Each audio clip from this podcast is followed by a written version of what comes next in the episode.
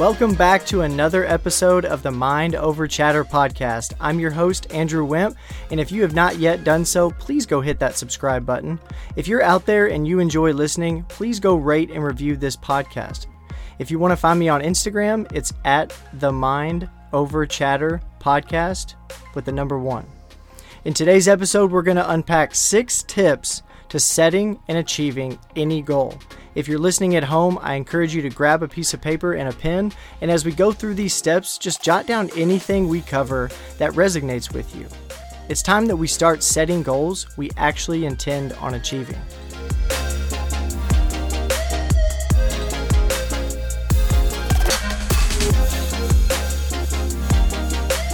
If there's one thing we can all agree on, it's that we've made a New Year's resolution that we didn't keep. Right? We got so excited to start something new, but after just a few weeks it was like that fire inside of us was out. We might not have saw the benefits like we did at first, or maybe we realized that it was going to be much harder than what we originally thought. But that's because setting the goal is actually not the hard part we can all come up with a few things that we want to achieve in life or some things we want, but nobody talks about the how. How are we going to get there? How do we incorporate structure, motivation? How do we avoid obstacles along the way? How do we fit it into our routine? A goal without a plan is just a wish. So that's why I'm going to give you six tips for not only setting goals, but also the skills we need to follow through. Think of a roadmap. The goal you create is like the destination on the map. But it's not enough to just know where you want to end up, right? You have to know exactly how you're going to get there. You have to know when and where to veer your direction, where you're going to fuel up, where you're going to avoid obstacles to get back on track. Knowing where you want to end up is only just the beginning. So let's find out how we're going to get there. The first tip I have for you is to create SMART goals. Now, SMART is an acronym that stands for specific, measurable, attainable, relevant, and time based. So, when you define these boundaries of your goal, what it's going to do is it's going to eliminate the generalness of your goal. It's going to set a time frame and it's going to make it simple for you to track your progress. You'll be able to answer the question Did I or did I not accomplish this? So let's run through these and I'll give you a couple examples. Your goal needs to be extremely specific to you and your life. What specifically are you going to accomplish? Not the general I wants, what are you going to dedicate energy towards to accomplish?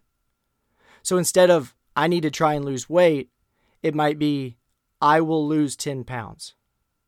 But you could even go further than that. How are you going to achieve it? Are you going to go to the gym Tuesday and Thursday? Are you going to walk around your neighborhood Monday, Wednesday, Friday? What are you going to be doing every single day to make sure you achieve the goal? Your goals also need to be measurable. So, this refers to how are you going to gauge your success? How are you going to measure any progress you might make? Maybe you plan on stepping on the scale once a week, or you plan to do a body fat test every two weeks. You might take out a measuring tape and go around your hips and your waist and your arm. I don't know what it is. But you have to be able to measure it to know if you're making any progress attainable? Is your goal honestly doable? Most of the time, that answer is yes, but we don't want to set some huge goal that isn't even achievable.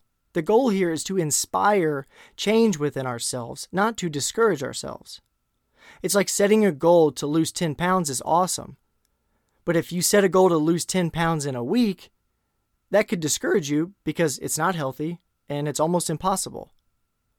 It could be so unattainable that it actually turns you off and stops you from even getting started. Your goals need to be relevant. Relevant refers to the goal being results based. It's not enough to have a goal to just be happier. What does that mean? What changes in your life are you going to make so that you are happier?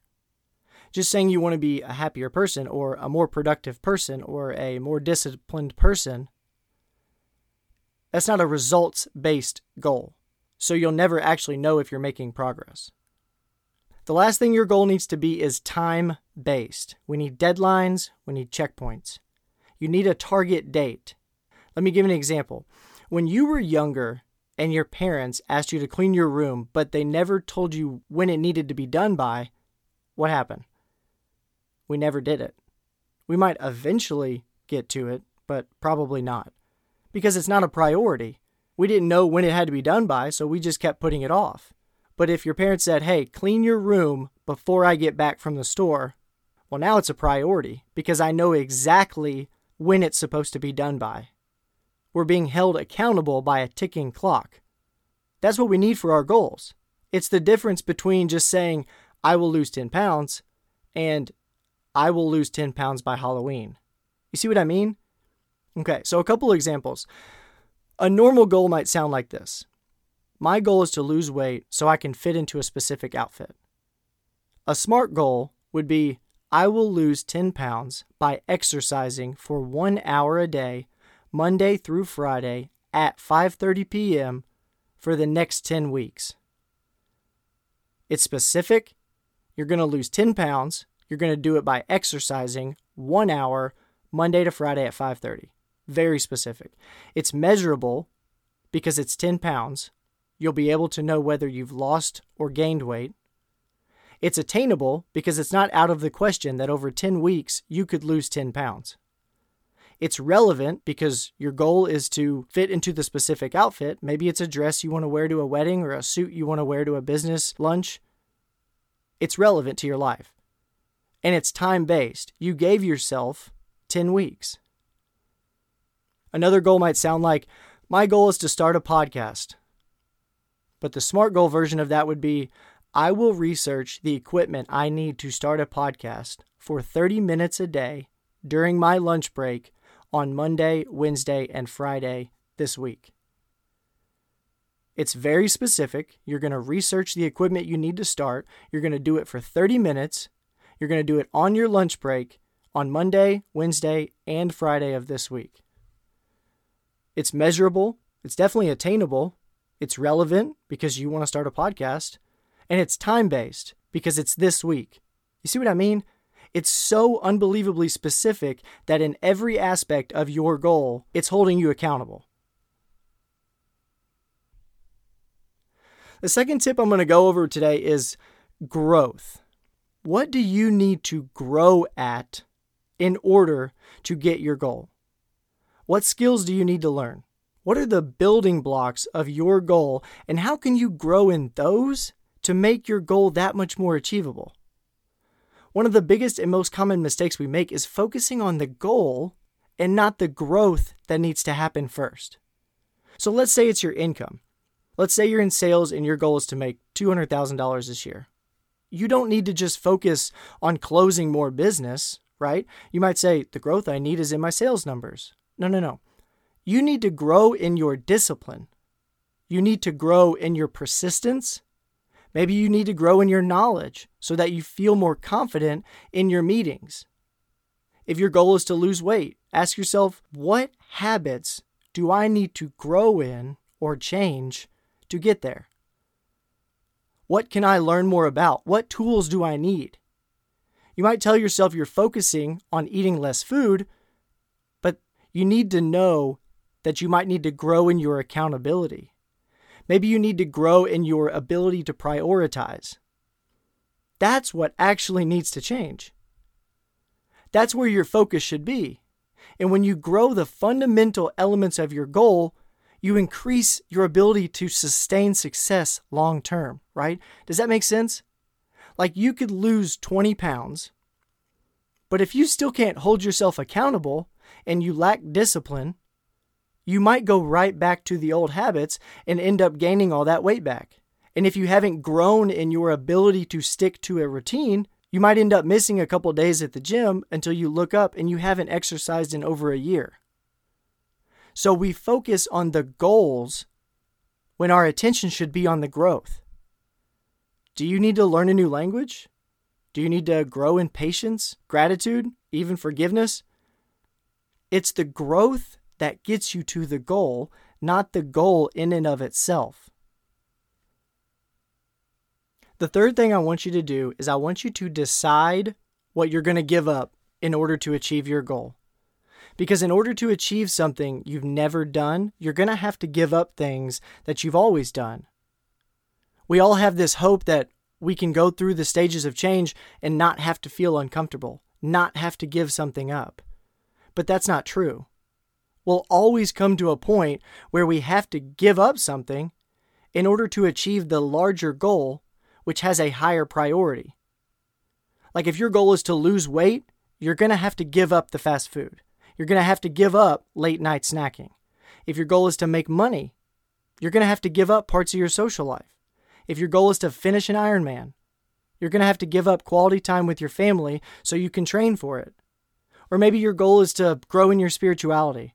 You're going to have to give up sleeping in on Sundays so you can make it to your church service. So let me ask you, what are you willing to give up? What are you willing to stop doing so that you can reach your goal. Maybe you give up social media because your goal is you want to improve your mental health. You might decide to give up going on vacation this year because you really want to pay off your car. I don't know what it'll be for you, but we have to be very, very clear on what we're giving up in order to get there. And along with deciding what we're giving up, we also need to decide which opportunities we say yes to and which opportunities we say no to. And what I mean by that is too often we say yes to things that don't line up with our priorities, and we say no to the opportunities that would get us closer to our goal. Let me give you an example. If your goal is to start investing your money, you have got to say no to the opportunity to buy coffee every single morning. And you have to say yes to putting that money away if your goal is to wake up early in the mornings and go exercise. You have to say no to the opportunity to stay up late watching TV and say yes to going to bed early because that is what lines up with your criteria. And once you continuously make the right decisions over and over and choose the right opportunities, that becomes your lifestyle. It not only gets easier, but it also increases the likelihood that you'll keep making those decisions. The fourth tip I have for you today is to write down and make visible your goals. The difference between having an idea and putting it on paper is often what separates the accomplished from the hopeful. I want you to think about every intelligent and successful person you've ever met. Think about the people you look up to, the people you want to be like. Odds are they probably have some type of a whiteboard or a vision board in their office, right? The wealthy and the wise are the ones who fill their offices with books they've read, written texts. It's because those words hold weight. If you can remember the last time you had to fill out paperwork that required a signature, Maybe it was accepting a job or applying for a loan. I'm sure it felt like a pretty big deal because you were committing to a long term agreement. So, just as you committed to those things, your new written goal is a contract with yourself. You're committing to the future you that you'll stay on track until you reach the finish line. I'm telling you, it's a proven habit of successful people. In the book Rich Habits, Thomas Corley said 67% of the wealthiest people he surveyed said they write down their goals. It sounds so simple, but we make it so hard. We all know that we don't write down 90% of the things we tell ourselves we're going to do. It's because writing it down does what? It makes it real. And that written contract is the only thing holding you accountable with yourself. If we don't make it real, what happens? Our goals get fuzzy, they're unclear. Your goal might be to exercise five days a week. But because it's just a thought in your head, throughout your day, other thoughts pile on top of that and it becomes less of a priority. When the goal is fuzzy, it's a cop out. We all do it. We want to feel good about setting a goal, but we keep it flexible because then it's hard to really know when we fail. Writing down your goal is what makes them real, and it's what holds you accountable. After we write them down, we're going to start our action plan. Your action plan is what breaks down the goal to these tiny achievable tasks. Too often we set these lofty goals but never actually take the time to break them down into the tiny objectives that really get us there. Like if your goal is to take a trip to Europe, that's a pretty big goal. And at first, it probably seems intimidating because there's so much planning that goes into that. You don't know how much money it's going to cost. You don't know what airport to land at. You don't know where you're staying. You don't know how to convert your money. To someone who doesn't have an action plan, that goal falls into the maybe one day category. But if you're able to break it all the way down to something like researching the best places to visit in Europe, that's something you can do right now. It's something you'll have to do before you go, and it could be checked off your list. Maybe tomorrow you look up how much a plane ticket would cost. Again, that's something that you're going to have to do before you go, so go ahead and get it done. It gets you that much closer to actually taking that trip. Through that process, you might find out, damn, it wasn't as hard as I thought it was going to be. By doing the smaller tasks, you find out you can afford it you'll find out there's actually a direct flight from where I live to the city I want to visit. You'll find out that you can get the time off work because you actually asked. And you might find out that it is possible. No goal is too big. It's just about setting and focusing on the much smaller goals first. The last tip I have for you today is behavior change. And I saved it for last on purpose because, in all reality, none of this is possible without discipline to change your behaviors. Think about it smart goals, growth, giving something up, breaking the goal down, putting it on paper, all of it. It all requires you to change your behaviors. I believe we all have this moment right after we set a goal for ourselves when we're presented with the opportunity to either continue doing what we've always done or make today the day we choose the option that supports our goals. I know you know what I'm talking about.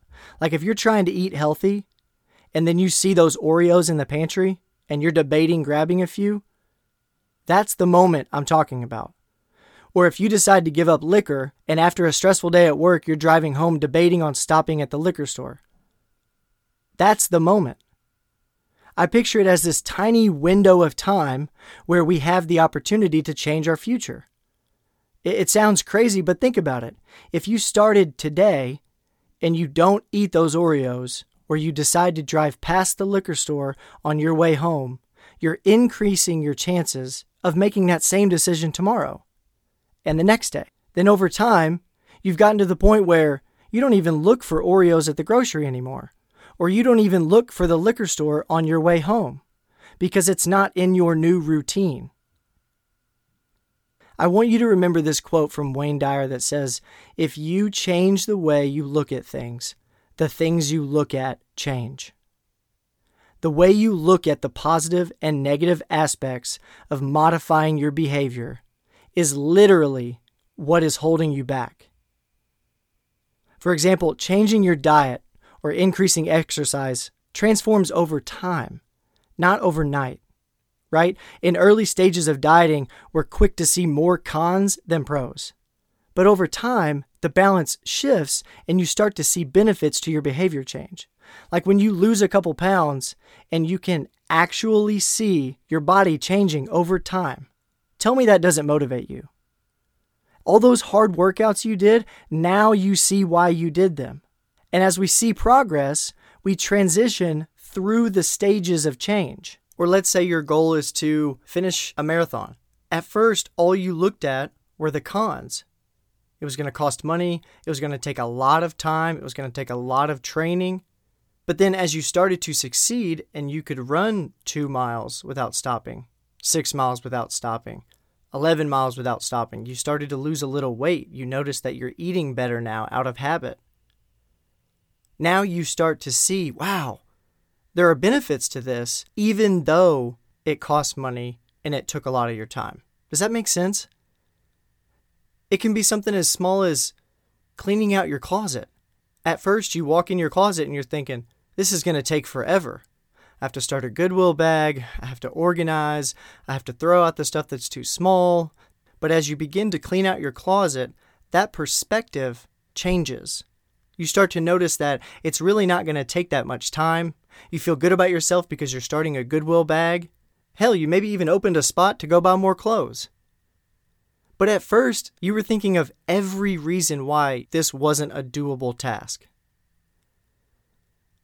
It all comes down to perspective. It's always about perspective. How you see things is how you're going to approach them, how you're going to react to them, how you're going to see them through or not see them through, how you're going to tell the story. It's all about how you see it. So if you are able to see it for the positive or see it for what it's worth instead of thinking of every reason it can't be done, that's when you succeed. And when you're done listening to this episode and you go back into the real world, you need to remember that your goals need to be smart.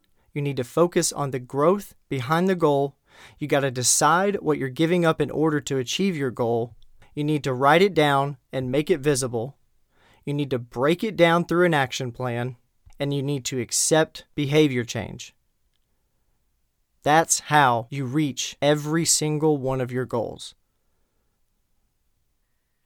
All right, guys, that's all I have for you today. I appreciate you coming to listen. I'm going to leave you the same way I always do.